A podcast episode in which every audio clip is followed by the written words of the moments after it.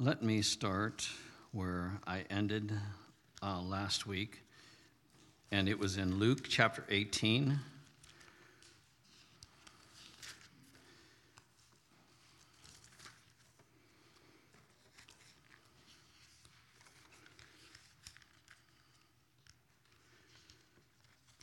I'd referred to a prophetic word and a, um, the, uh, a message from Johnny Enlow where he, he talked about Satan being at work.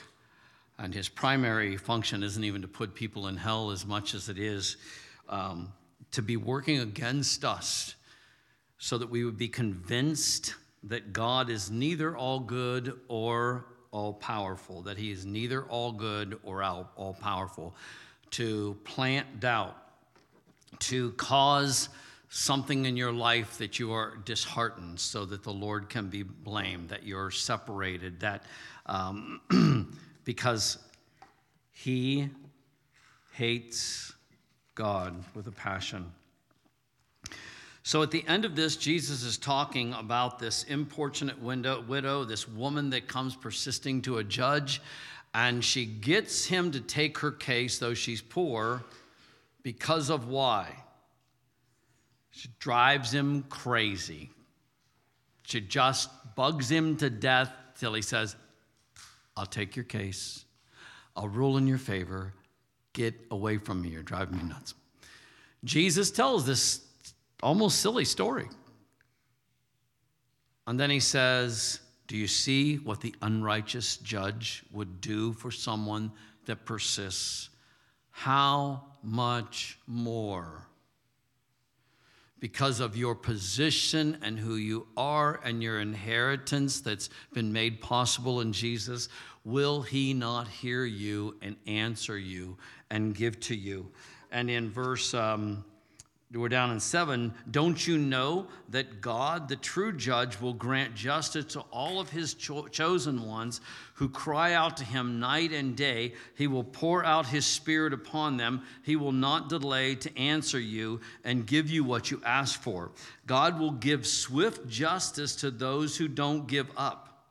So be ever praying, ever experiencing, just like the widow was with the judge. Yet when the Son of Man comes back, Will he find this kind of persistent faithfulness in his people? Or in uh, King James, New King James Version, will he find faith on the earth? Very haunting question. And this is the plan of the enemy to destroy your faith, to, dis- to do something, to bring something in your life that even if you once had faith, that it will undermine that and you'll go into some mode, you'll either completely despair and stop believing altogether, stop following Jesus altogether, or that at the very least, you'll get clicked off from passion and you'll just start going through the motions of life. And so you'll see this, and I've watched, I've watched many of you battle this very thing when that thing happens that is just the unthinkable. This situation with this with this 13 year old getting hit, like, I don't know yet any names or who or what, but wow. Whatever the story is behind it, that I think this little boy was out on the on the highway at 9, 9:30 at night, like it sounds like, how could that happen? And yet, things happen. I don't know what the story is behind that. I don't, I don't know how that came about. Weird stuff happens, and all of a sudden, uh, our very loved ones, children, grandchildren, are in things, uh, positions, and situations. You'd be like, if someone, if something went bad, you'd be like, what were you thinking? How did this happen? So we don't, we don't know the story, but these things, the enemy loves this because it has this very long, la- it's deep impact against your faith and against your belief system when it comes to God being good and it comes to Him hearing your prayers. And, and so it can take a long time to crawl back out of that hole, that disappointment, that, that thing. And then, even worse, is that you start just showing up for life.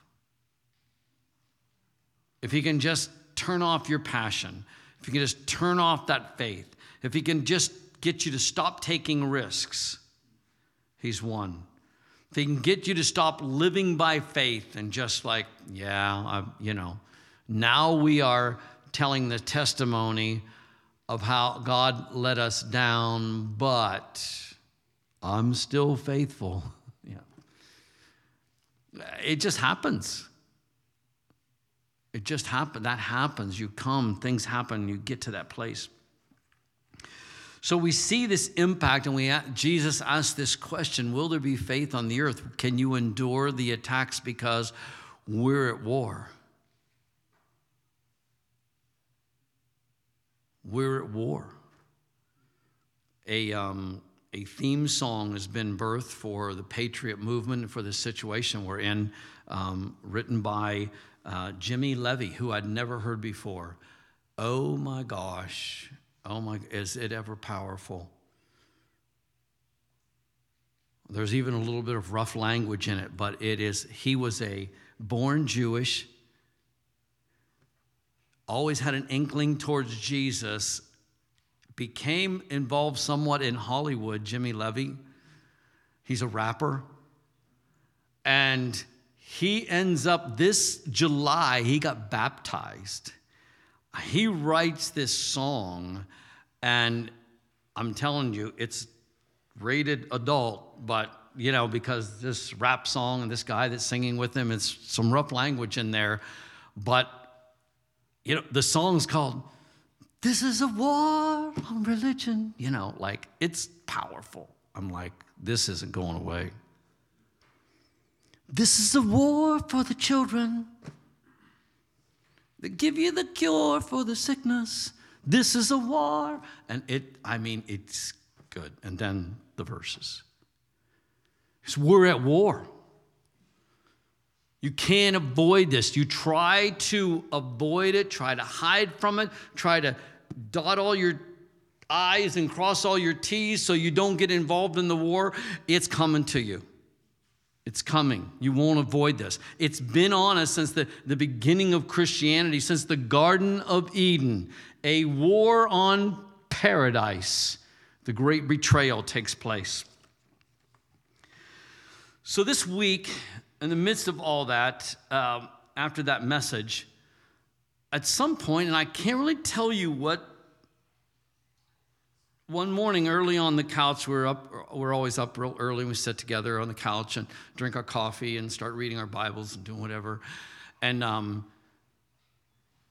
I remember this passage about prepare that someone was evil. One of the kings was evil because he didn't prepare his heart to seek the Lord. And I'm like, where's that out? So I search it, you know, duck, duck, go, whatever, because I can't remember what the verse is. And I look it up and I, I get a whole list of verses about preparing your heart. And I start reading through them one by one. I'm like, oh my gosh. And then I saw something in the passage. Turn with me to Second Chronicles 12 14. I've got all my Bibles here, most of them. Big, big guns. Hey, when you go out to a job, you got to take all your tools, right, Chris? Yep. The one you leave behind is the one you need on the job, right? Right. Gonna have to start bringing a suitcase or something. Okay. and then, then there's that thing of finding Second Chronicles, and it's in there. Aren't we spoiled with our phones? Like click, click, click. You know, Second Chronicles chapter 12, verse 14. We will start with a negative example and then we'll move to a positive example. How's that? And um, this is about Rehoboam, Jewish history at this time, it still even confuses me. Who's the good guys? Who's the bad guys? Jeroboam, Rehoboam. Israel gets split. It's like the confusion of church splits. It's pretty much the same thing, you know, like that, that thing. And uh, Israel had a church split. They did. And it's weird. It's hard to follow, okay, who's good, who's bad, who's whatever, you know. And so it's in the midst of that Rehoboam, it says in verse 14, and he did evil because he did not prepare his heart to seek the Lord. Now, I've known this verse for years. Isn't it funny how you can know something? I saw it, but I didn't get it. I missed it. I missed what was there. You go, Rick, it's not that long and it's not that complicated. How did you miss it? Because I read it. You know that thing, if you tell us, you get a group of people, tell a story, whisper it in one ear, then by the time it gets back around, the story is completely changed. And we, we're at an all time high of misinterpreting stories. I'm just going to tell you be careful among your community of people. Watch and see how often something, because we're not listening very well. We're just moving and going, and our phones are going off, and this happening, and that's happening. We're busy, we're working, we're playing with the grant. You know, we're we got a lot going on, and you're listening about halfway. So I'm just telling you, just for the sake of sanity, slow down a little bit, pay pay attention, be careful how you listen, and be careful what you repeat, because you may not have understood. Like I'm yeah often in trouble. That's true testimony, true story. So read this, and I'm like, yeah, it was evil. He, he didn't seek the Lord. That, that wasn't. That, uh, uh, uh, that's not what it says. It said he was evil because he did not prepare his heart. You're like, whoa, like I know the seven deadly sins. I know all the other sins. I've heard tell about all the other sins. Not preparing your heart is not in the sin list, not in the normal one, anyways. And I just like had this this morning, like this one morning, uh, it was just a few mornings back, and I, I read this, and I, I just it just stuck with me. I looked up these scriptures, da da da, and I was up here practicing and doing things and praying, and just impacted me. And I had this feeling it would end up on Sunday morning. You know how you feel, have that feeling? It's like, I don't even know anything about it. It'll end up here Sunday morning. Sure enough, here it is Sunday morning. And I'm thinking, this has nothing to do with what I shared last week. And then as it kept ruminating in my mind and heart, I went, oh, oh yeah, it does have exactly the same thing. It's the same message. It's just, it is a truly a continuation of that word. So it was evil for him to not prepare his heart to seek the Lord. So let me briefly describe. In a moment, at a certain, you need to seek the Lord about something. How many of you have noticed that when that moment arrives, you don't have a lot of time to prepare your heart? It's an emergency. Something's coming down. I need an answer now. I need, like, God, you got to tell me because I'm asking you and this is important. It, it is this thing when you seek the seeking the Lord has to do with a situation or an instance. Like it's it's not ever real casual. We might say we're seeking the Lord, like entering into His presence, and that that's good. That's kind of an adaptation. But but this seeking the Lord that like a king would do, when you have these moments where I need to go seek the Lord, I, what does that mean? I need an answer. I need an upgrade. I need help. I need delivered. I need something to happen, and I need it to happen now. Knock, knock, knock. Let me in, come through, break through, right? We have seek the Lord meetings where we're like, knock, knock, we, are pounding on the, like, we got we got to have the answers. There's not time to prepare. When the catastrophe happens, there's not time to prepare. We're, we're living in a season right now. People ask me, like, should I get extra stuff? I say, absolutely, you should. Don't get anything you won't use, but always have enough for two, three weeks to just stay at home and do nothing.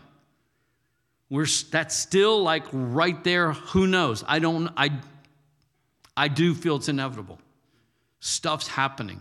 You should be prepared. You should have stuff. Have things you need, have enough of them. Have this, get the stuff that you will normally use and just but get some extra so that you're rotating the crop, rotating the shelf, you know? It's, it's because, because when the thing happens, there's not time to prepare, is there? Do you remember the last Sunday that we had before we couldn't have church for weeks upon weeks? Anybody see that coming? Well, none of us, anyways. All of a sudden, all the normal was boom. Who would have believed we wouldn't? The sun, last Sunday we met, like not, not on the grid at all. The, the next Sunday we wouldn't be here. And then it would go on.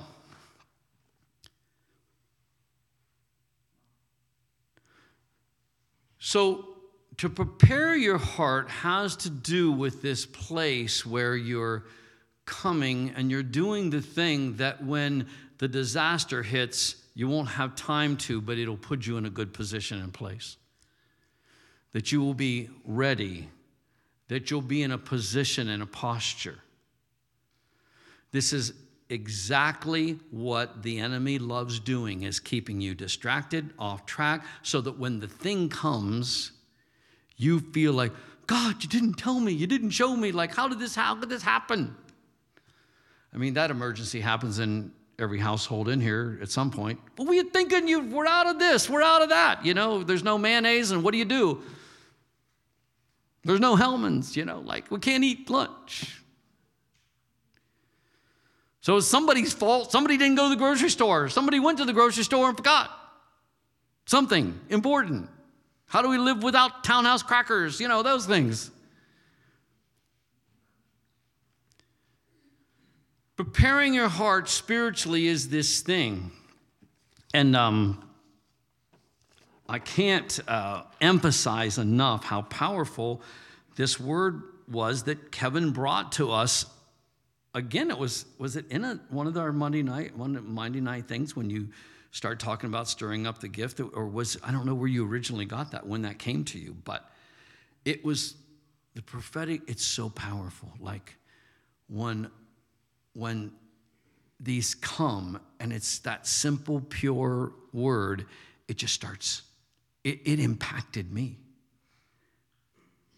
It just had this good effect on me to stir to and a grace to stir up and i started looking i mean i really the lights came on for the whole subject you have giftings and callings if you let them and his test well you're and then he has this message he has this message about this there was just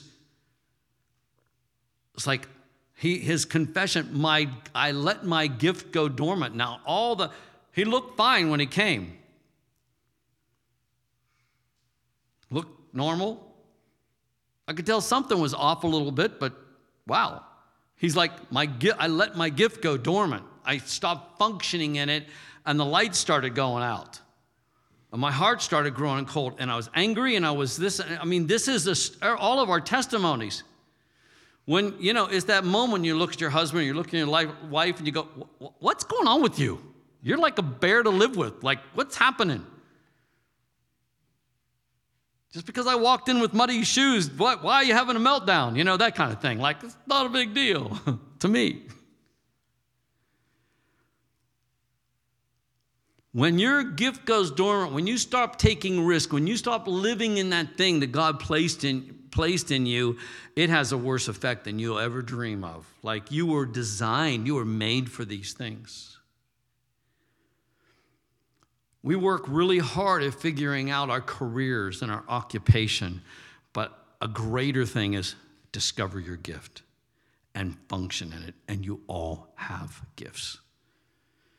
We all have gifts. The body, we are lame. Our, even our little body, we are lame without the gifts operating. We're like, you know how you measure things, how they're functioning, at what capacity they're functioning? I don't actually think our little church is functioning at a real high level because I think there's still too much dormant stuff. Remember back in the day, years and years ago, I used to say I'm going to start charging people $25 for holding out on me, you know, like $25 fine. Boom. Uh, you, you could have shared that Sunday, you know, you could have you could have added to what was going on, but no, you held it back. Way to go, you know.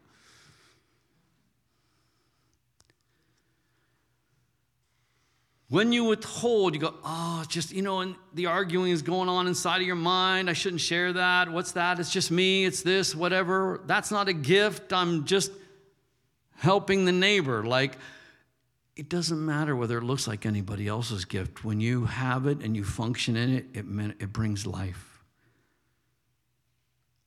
Some people just have the power to smile and light up somebody's life. If I don't have a couple of those people in the church all the time, they're not going to get that from me on a regular basis. Yeah, like people that have a gift of hospitality. Do you understand when that person comes to church, they just make people feel welcome? What's one of our number one enemies around here? Try as hard as we can at times. If someone doesn't, if that spirit is in the room, and it, we don't like to think it is, but it can be here, and cause a person to be isolated, you're sitting on the wrong side of the church. You're sitting on this, you're doing this, you're doing that. You went here, no one saw you, no one heard you, no one said hi today. That, that little whisper of a thing. Let me, let me submit this to you. That's real. That feelings, I've experienced it going places, and I'm not an insecure person, but I, I've had that happen. It's, it's real. When it hits you, it hits you. It's powerful because it's demonic, because it's out of another realm, trying to, it's Satan trying to cause separation. But a person with the gifting can overpower it if you show up. Just saying. You got to show up. Let, us put out the word. It's not safe to not fellowship and not gather and assemble together. I was listening to Dr. Zelenko. He's Jewish doctor, older guy. He knows stuff. He's been through stuff. He's watched stuff. He's studied history. Very, very intelligent. Great doctor, too. And, and he says, psychological warfare, and of course, he's from that part of the world where they do this stuff. And when they do psychological warfare on you, there's only two simple elements to it. Number one, social isolation, coupled with prolonged anxiety. Social isolation coupled with prolonged anxiety, that worry and fear, that it doesn't even have to be the big boogeyman, just anxiety and worry that settles in and stays. Those two elements will cause a person, even a normal, healthy person, to stop thinking, stop reasoning, reasoning, stop rationalizing, and they will begin to make bad decisions and do all kinds of things to stop that feeling. I'll cooperate, I'll do whatever I need to do. And that's exactly what happens when you get separated from fellowship. We watch it all the time. You get separated, you get separated out, you miss some time, you miss more time, you miss pretty soon it's really hard to get back. It's not, it's not me. I was just talking to someone not long ago about this, explained all this. So be careful. Number one, you're not where you're supposed to be. Number two, you're going to get picked off. You get isolated, you get out there, and, and, and this thing that's important that we hear that keeps us in tune and believing, it, it, it's, it's, it's a nasty thing. It's a real thing. Let's look at Ezra chapter 10, chapter 7, verse 10. Right before Nehemiah. This is the good illustration. Yeah, Rick, get on the good. Get on the good. Ezra 7:10. For Ezra had prepared his heart to seek the Lord, the law of the Lord. So there it is again. He, he didn't just seek the Lord. It's like interesting how often, and this is in quite a few scripture passages, that prepared his heart to seek the Lord. Prepared his heart to seek the Lord.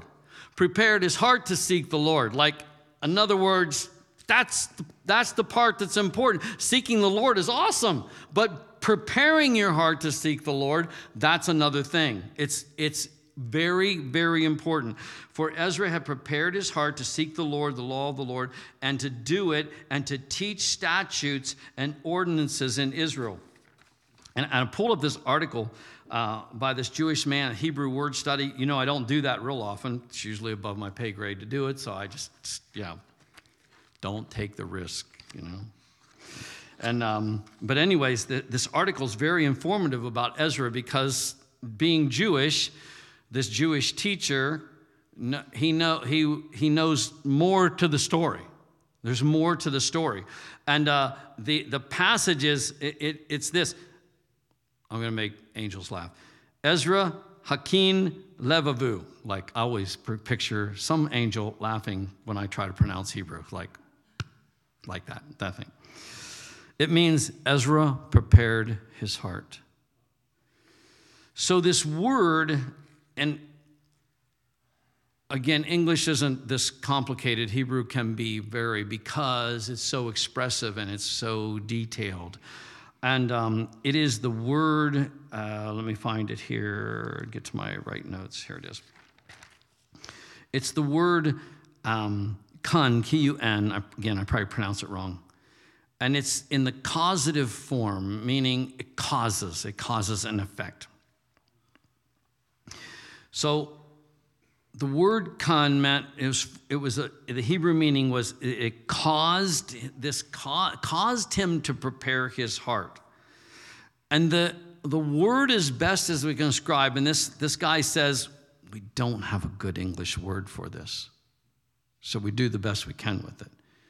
There, we have that once in a while. Our English language is a little lacking sometimes. So, English words that help form this concept steadfast, firm, fixed, fashioned. And so, all of those combined, and still somewhat lacking, but we'll, we'll use the word uh, steadfast. It, it might be like, and prepared, like prepared and steadfastly. We'll put those together. But Ezra became responsible for restoring the Jewish identity problem that developed during the captivity. Oh, do we have an identity problem? In Christianity, we've struggled the whole time with identity problem, with believing that we're in Christ. Like it takes everything we can umph up sometimes to get into, into who He says we are compared to what I feel I am or believe I am, right? the, the spirit of poverty. It's nastiest thing to get over. And all of those things. Shame, that comes up. Kind of, you know, different things that are strongholds and they have to do with how you believe and what you believe about yourself. And we need an upgrade on it so we can get out of that thing. Because if you don't change what you think,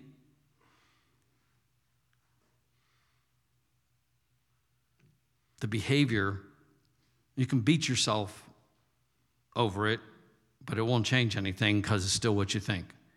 It's still what you believe. You're like, oh, don't say that about yourself, it's like, mm, it doesn't change anything, does it? You still, you still, you still believe that. You still think that. You still, you still go there.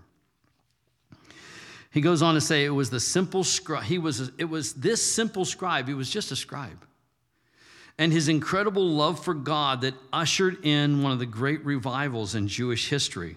What made this scribe so great is found in Ezra 7:10. He prepared his heart to seek the law of the Lord and to do it and to teach it. So back to Kevin giving this message about stirring up your gift, I, I started to identify, it caused me to stop and pause and like, what are my gifts and what have I, when I stir them up, when I cultivate them, I'm like, I feel life in it. And my thing may not be your thing. And it doesn't matter. And when I do that, uh, one example, when I actually sit my, which is hard to do, I'm not prone to sitting myself down and studying it's not an, e- but when I do, I feel life come. You'd think I'd do it more often or be a lot more consistent. When I do, and I'm just, and I get in that flow of just looking up things, not even like in an orderly fashion, just following the rabbit. Like I find something that, that intrigues me, interests me, and I just said, I learned to do this back in the days of the tent when I would just sit for the Lord and I would just sit. And I'm like, wow, this is so different than my normal study, how I prepare for my. It was just flowing and following and looking, digging for gold. Like, you know, that thing that starts motivating you? It's like, that's why Elmer Fudd puts on his little hat and gets his little gun and goes down quite the, with the wappet. Because he's, his, his gift must be, I'm a hunter. You know, and out he goes. That wascally Wabbit? And out he goes. He's motivated. He never gets it, but he doesn't matter. He's motivated. That, that thing that's in you, that you just, it stir, it makes you come alive when you do it, so stir it up. Stir it up. It, it's so, so important. And, and so Ezra is just this person, but he, he loves the law of the Lord. And, and he has this huge effect. It reminded me of, of the effect that William Wilberforce had on all of Britain. When he, when he went after this thing, when he, when he comes and he changes and he gets converted to Jesus, and then the effect that he, that he has, what he actually does. Ezra was caused to, to prepared. Ezra was caused to prepare to seek the word of the Lord because he first was in love with God. And when you love someone, you will want to know their heart. Then he was actually able to enter this preparing process by confirming, being steadfast in his determination and hunger to know God's heart. Once Ezra learned God's heart through his study of his word, he presented it to the people of Israel, and they longed to know God's heart. And when they did, a great revival broke out. The rest of the story. All from this thing, he prepared his heart to seek the Lord. So I began to meditate on, like, thinking about this. What are the elements of preparing my heart? Now, I can seek the Lord, and we have, you know, we, we use scripture like come, come boldly before the throne, and you can come to the Lord, and da da da, all those things in Jesus' name. That, that's all true. But the reality is, you know the difference between when your heart is alive in it and when you're just going through motions, or you're not ready, or you're not there. I have to watch over myself. The, the hardness, the coldness is always there ready to set in. Rigor mortis is always ready to set in when I stop living. You know, it's just that thing the stiffness of my spirit. I, I, I experience that. And I get concerned enough, I'm like, whoa, better, I, I need to soften up. I need to get in the presence. I need to, I need to worship. I need to break through with this thing. It's that thing where you go to read your Bible and like, I don't understand this. I'm not getting anything out of this. Keep reading. I was so blessed years ago to hear Bill Johnson say, I read until I find water. I read until I find life. I get in the Psalms and I just start reading chapter, you know, chapter one, verse one, verse two, verse three, verse four, verse five. So I may read through several Psalms and all of a sudden, bam, it hits. I come along, I'm like, oh, oh, so I'm normal. oh, so just because I open my Bible and I don't get anything for the first, you know, five moments, and I, I'm just quitting too soon. It's there. Search. Because when you when you come al- when it comes alive, and so I've learned to do that instead of studying with my mind. I, I've learned to look. I look for life. I look for nuggets of life. I look for something that that speaks to me. And then I, I ruminate, I turn that into prayer, that, and, and I, I do that. And I'm stirring my gift up. I'm stirring up, I'm awakening faith. That is the preparing my heart so that when the moment comes that I need to seek the Lord, I'm in the flow. There's seasons when I'm in the flow, there's seasons when I'm can be the worst of you. busy, I'm working, I'm t- just being tired, not getting adequate rest can put you into that bad place. Beware, be careful. The Lord set up a Sabbath for a reason. I don't care how powerful you are, if you don't take breaks from your normal, whatever that is, doesn't matter. If you don't get rest on some consistent basis, you'll pay for it. It'll affect your health, it'll affect your well being. You're like, oh, I have this situation, I have this health issue, I have the. Drink more water and get some rest. I don't know, you know, honestly, it can be that simple. It's that simple. We, we underestimate, we'll spend a lot of money trying to fix something and never do the right thing.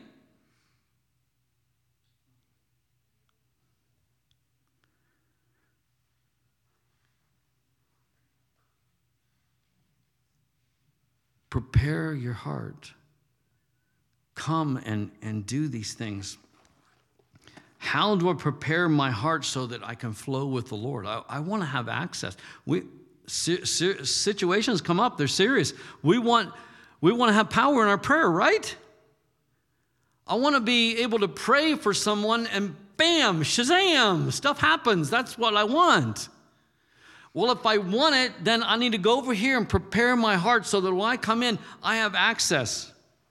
These, this is not an inclusive list. These are just things that came to me. Can, you can expand it out as far as you want. But number one, humility.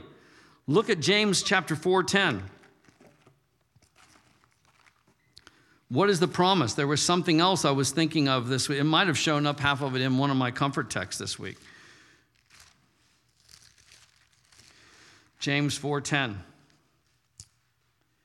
Humble yourselves in the sight of the Lord and he will lift you up.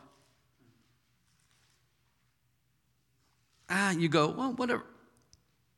Being lifted up is what you're looking for. Is that not what you'd actually like to be lifted up? To be pulled up out of whatever? And how do you get lifted up? Jump higher. You humble yourself. Huge principle we need to maintain humility.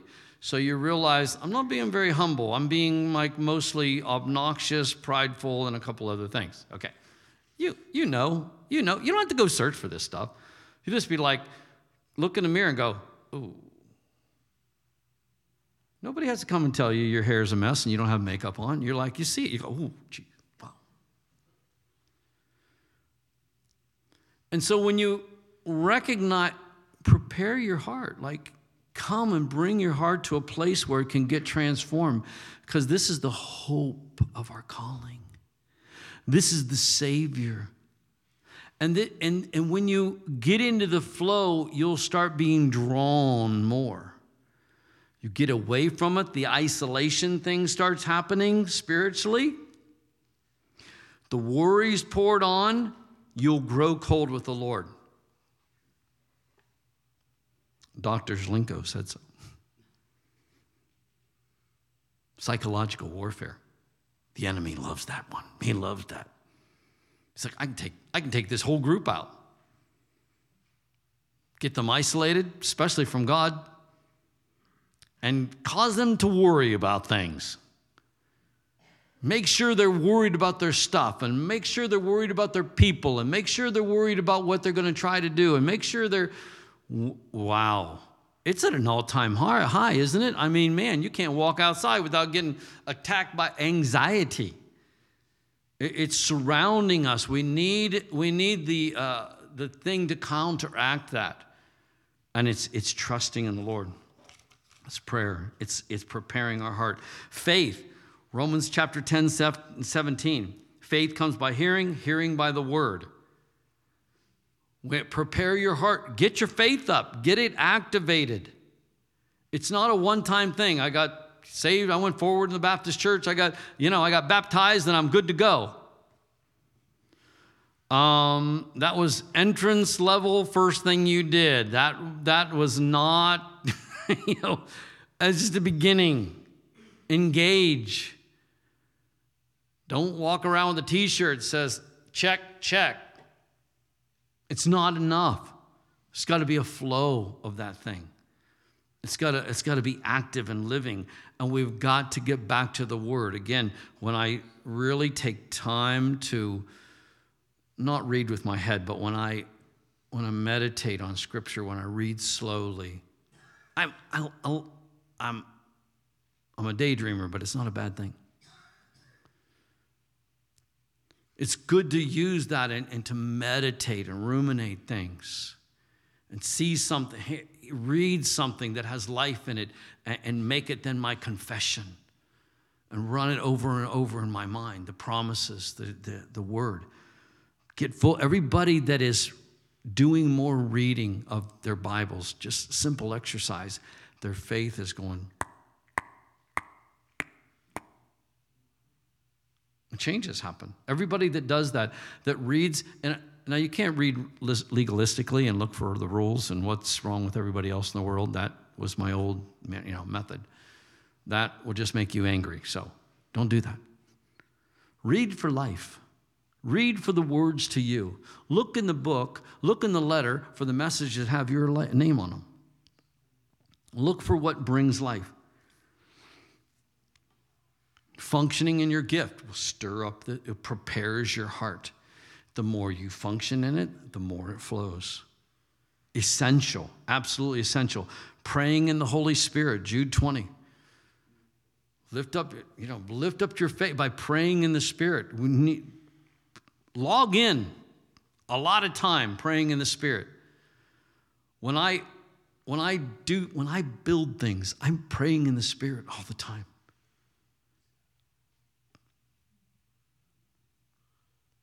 I pray every time I'm, I just start praying in the Spirit. I pray in the Spirit as much as I can. Of course, I talk to myself, like, you know, like, it's, it's that, it's that. Don't neglect it. And if I, if I, there are things that activate my prayer in the Spirit, there are other things that don't. And I'm like, huh, this does, this don't. I'll do more of this. Listen to a good teaching, something on YouTube, I'll find I'm, I start praying in the Spirit. Listen to worship music, which I do a lot. I'll find I'm praying in the Spirit. Praying in the Spirit. Stirs up, it stirs up the gift. Just more, more. We need more. This is that's preparing our heart. Keep yourselves in the love of God, Jude 21.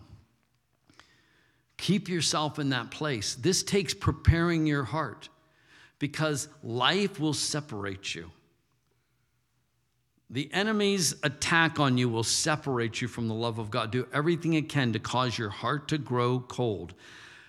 You know, if a big demon jumped out from behind a bush, tried to scare you to death or bite you or do whatever else demons do, you'd be like, hey, you know, you'd be like, hey, get back, you know, you'd come and fight it.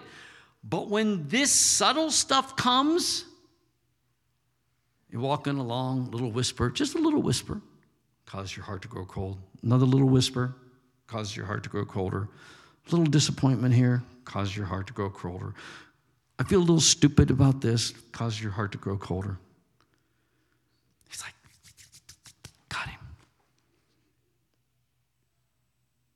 If you could recognize some of these things, and we need to, we'd fight them off. We'd be more, but we just kind of, I'm tired. I don't want to think. Yeah? I want to just watch something.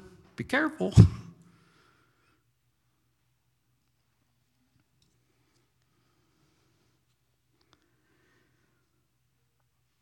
And can we say enough about waiting on the Lord? Can we say enough about that? Waiting on the Lord is preparation, is preparing, is preparing.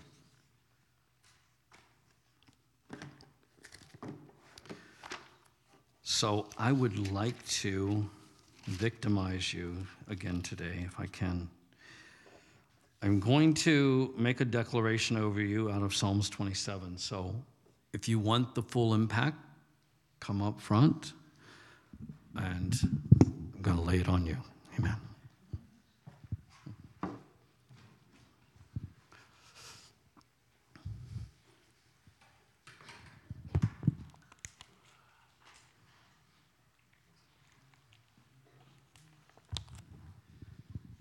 We so, all of us, we so need to be quickened. You go, I don't feel like being quickened. Then you need to be quickened. Have you ever watched a storyline where someone's slowly going to sleep? I just feel, you know, like I think if you have a concussion, you just want to go to sleep. It's like, no, no, no, no, you should not go to sleep. I think when you freeze to death, this is very morbid, but I, I think this like you just want to go to sleep, right? Like, no, no, stay awake, fight it, fight it. Help's on the way, fight that. If you if lethargic, leth, lethargic, no, it's too, I'll stay out of that. If that thing, if that thing settles in on you, it's death sentence. That, that sleepiness. And, and it's like, once you're awake, you're to be good to go. Like, so don't be afraid to ask for this awakening because Remember, the word K U N that means prepare, we translate it as prepare, it's a causative word. It's the Lord will cause you to prepare your heart. There's a grace on it, in other words. And if your heart is prepared, you'll be supernatural. You've got the giftings, you've got the stuff. Just stir it up, just tap into it. Don't you want to just walk through life having prophetic words and having words and having direction and being able to pray for people? I mean, the world's hungry about it. The church is kind of funky about that stuff. Who cares? Stay away from them. Stop fishing in the bathtub. Go after the people that are really bad. They're like, wow, eating this up. That's who showed up at this tent revival that Mario Murillo had in New York Gang members were showing up like, How, why are you here? I don't know. I mean, this happened, but they are hungry. They're, I'm hearing this more and more and more. They're hungry for this. Isn't that what um, Robby Dawkins just said? He's like, I was listening to a message by him recently. He's like, the church is weird about this stuff. Forget, forget them. The people in the world don't think you're weird. Like we usually, you're going to think I'm strange. Stop saying that. You're supernatural. Don't say that, especially to the world. They don't think it's strange. They're like, we're looking for something real. You church people are, ah, who wants that? We want power. We want something that will change us. We want something that will impact us. This is one little verse out of chapter 27 in Psalms, and it's the wait on the Lord. And through prayer night, like I'm not a great like intercessor pray, like it's not my gifting. Like I like it best when I let everybody else do it, and I sit, but I sit in the presence, and I'm affected. And I get to, I can think like stuff's coming, and I'm just reading my Bible. I'm getting downloads. I'm getting stuff. And last Monday night, I'm sitting with my Bible, and I just start I get drawn to Psalms 27 again. And I start reading it. There's power, there's life on it. I'm writing down all these things. This one thing will I seek from the Lord. This one thing that I can live in the, the presence, the house of the Lord forever, that I can live in His presence. Because in that place of living in His presence, it doesn't matter where I am. It doesn't matter what my my mundane task is. It doesn't matter what persecution I'm in. If I have His presence, if I'm abiding His presence, it's all good. And I entangle myself with Him. So the psalmist says, Here's what I've learned through it. And I'm just, I just, I'm going to declare this over you. Don't give up. Don't be impatient. Be entwined with the Lord. Be brave be courageous and never lose hope. Yes, keep on waiting, for He will never disappoint you. So, Father, we declare you are the one that will not disappoint us. We cast off that unbelief. We cast off those nagging, nagging thoughts, that discouragement that wants to surround us and come and scoop us up. You will not disappoint us. We have caught, we have prayed to you, we have caught, we have given our hearts to you. We've cried out to you, and you will not disappoint. We have received your prophetic words. We have looked at your promises. And oh Lord, we do not, we refuse to allow our hearts to grow cold. We will be your people. We will be fully alive, and we will give ourselves to prepare our hearts, give ourselves over to this. We cannot do it, but we can sit in preparation we can come and gather and sit before you and trust you that you will put oil in the lamp. Trust you that you will trim the wick. Trust you that you will fulfill all of your promises and that you will quicken us in Jesus' name. Amen. Amen. Amen. Bless you. Yes. Yes. Amen. Go after it. Go after it. Get passionate. Right, Harvey? Yes. Okay. Amen.